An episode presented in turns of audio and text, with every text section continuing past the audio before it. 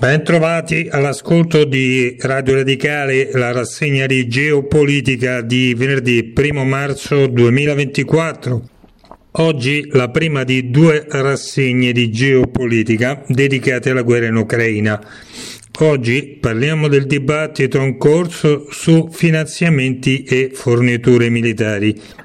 La unica segnalazione di oggi è un articolo intitolato la strategia di guerra dell'Ucraina, due punti, sopravvivere al 2024 per vincere nel 2025.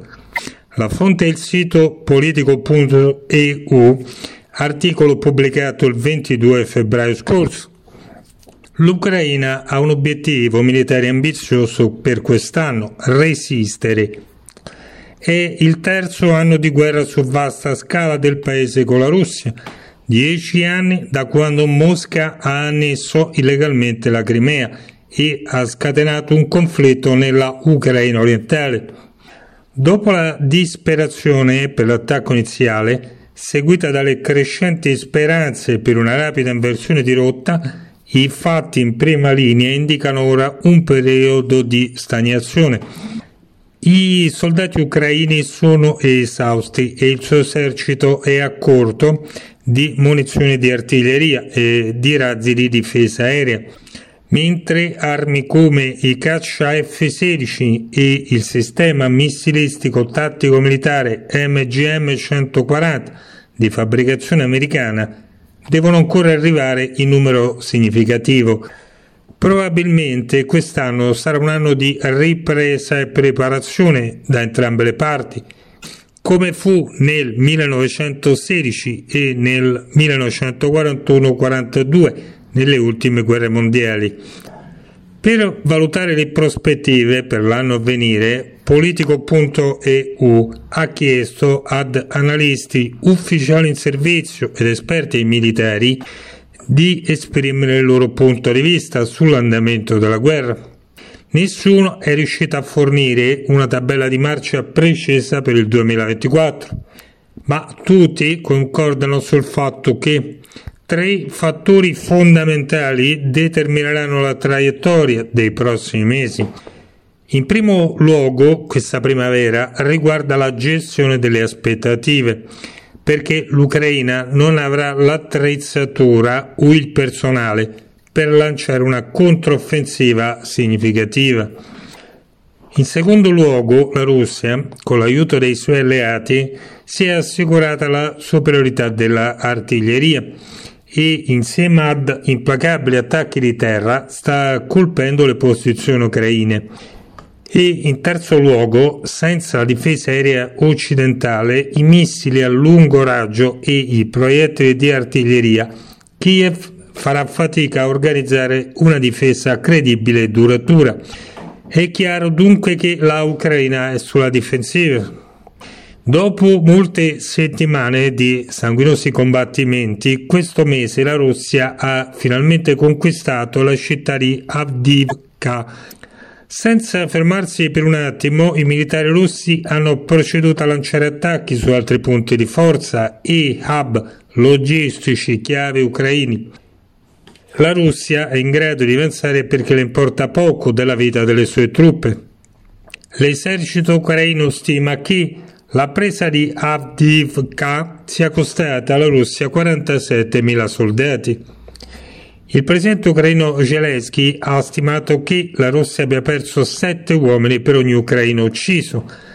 In aggiunta a questo disprezzo per le proprie perdite, la Russia è stata in grado di sopraffare le difese ucraine con la sua superiorità di artiglieria. Le stime della produzione annuale dei proiettili di artiglieria in Russia vanno da 1 milione di proiettili a 4,5 milioni di proiettili e questo volume supera di molto la quantità di munizioni di artiglieria a disposizione della Ucraina. Intanto le nazioni occidentali si stanno affrettando a rafforzare la propria produzione di munizioni e gli Stati Uniti pianificano di produrre fino a un milione di proiettili all'anno entro la fine del 2025, da un totale di 190.000 proiettili prima della guerra. La Russia è stata aiutata anche dalla consegna di droni dall'Iran e da un milione di proiettili dalla Corea del Nord e ha già utilizzato 24 missili balistici nordcoreani per attaccare l'Ucraina dall'inizio dell'anno. La Ucraina invece soffre di una carenza di proiettili che costringe le sue truppe in prima linea a razionare i colpi e a fare affidamento su tecnologie non convenzionali come i droni per respingere gli attacchi russi. Kiev sta cercando di rilanciare la produzione interna, ma i progressi sono stati lenti. La promessa della Unione Europea di inviare un milione di proiettili entro marzo è stata molto inferiore.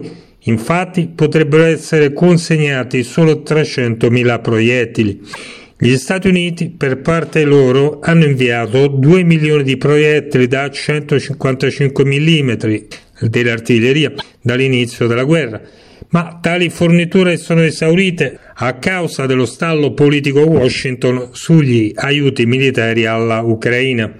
In una telefonata del 20 febbraio scorso, il capo della difesa ucraino e il segretario della difesa americano hanno congiuntamente delineato le priorità della Ucraina per le nuove armi ed equipaggiamenti nei prossimi mesi.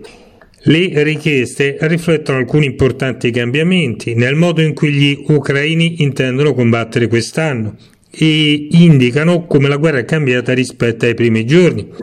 Se prima in cima alla lista delle richieste c'erano più sistemi di difesa aerea e aerei da combattimento o carri armati, Ora invece Kiev sta cercando droni per la sorveglianza e attacchi a lungo raggio, seguiti da sistemi di guerra elettronica per bloccare i droni russi e i missili balistici che colpiscono le linee del fronte e i civili ucraini. Se l'Occidente farà meglio nei prossimi mesi nel rifornire la Ucraina, Kiev forse riuscirà a mantenere la linea quest'anno. La intelligence americana afferma che dall'inizio dei combattimenti sono stati uccisi o feriti 315.000 soldati russi, ma il Cremlino continua ad alimentare la guerra con più uomini. Il presidente russo Putin ha dichiarato l'anno scorso che la Russia ha 617.000 soldati in Ucraina e altri sono in arrivo.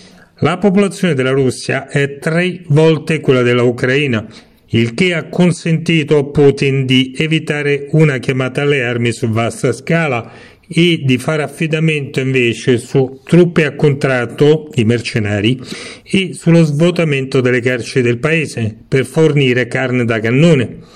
L'esercito ucraino invece conta 800.000 uomini, con riserve per oltre un milione. Gli sforzi di Kiev per aumentare il numero di soldati, abbassando l'età della leva da 27 a 25 anni, che aggiungerebbe circa 400.000 uomini all'esercito, hanno incontrato una feroce opposizione interna. I generali ucraini, tuttavia, hanno bisogno di più uomini per poter allontanare i soldati esausti dal fronte e per costituire nuove unità di truppe addestrate e riposate. Quest'anno sarà un anno di rafforzamento strategico e di difesa sia per l'Ucraina che per la comunità euroatlantica, un momento per costruire la necessaria base militare e industriale. Entro il 2025 l'Ucraina potrebbe avere le competenze e i mezzi sufficienti per sconfiggere la Russia. Un altro problema però per l'Ucraina è mantenere la fede, prosegue l'articolo. La maggior parte degli europei sostiene Kiev, ma la stragrande maggioranza pensa che perderà la guerra. In Ucraina però l'85% della popolazione crede ancora che il proprio paese vincerà, ma sempre meno sono in grado di descrivere come sarà questa vittoria e quando arriverà, secondo un recente sondaggio. Il pessimismo è dovuto in gran parte al fatto che negli ultimi mesi la fornitura degli aiuti occidentali è rallentata. Molto dipenderà dunque dalla capacità dei leader repubblicani del Congresso americano di fare marcia indietro sulla loro posizione al pacchetto di aiuti alla Ucraina.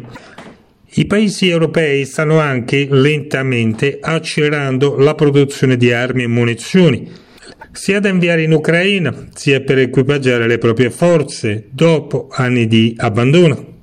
Ma l'umore in Ucraina è cupo.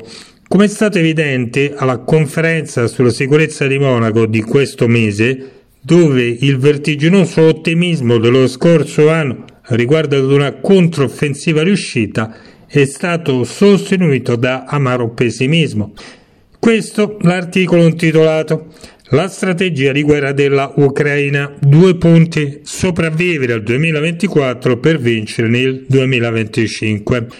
La fonte è il sito politico.eu, articolo pubblicato il 22 febbraio scorso. Termina qui la rassegna di geopolitica di venerdì 1 marzo 2024. Questa è la prima di due rassegne di geopolitica dedicate alla guerra in Ucraina. Oggi abbiamo parlato dell'andamento della guerra e dei finanziamenti e degli aiuti militari. Vi ricordiamo che potete ritrovare questa puntata e tutte le precedenti sul sito radioradicale.it slash rubriche, la rassegna di geopolitica, dove ritrovate scritte tutte le segnalazioni di ogni puntata e dove potete scaricare anche direttamente il podcast della trasmissione. Un saluto da Lorenzo Rendi.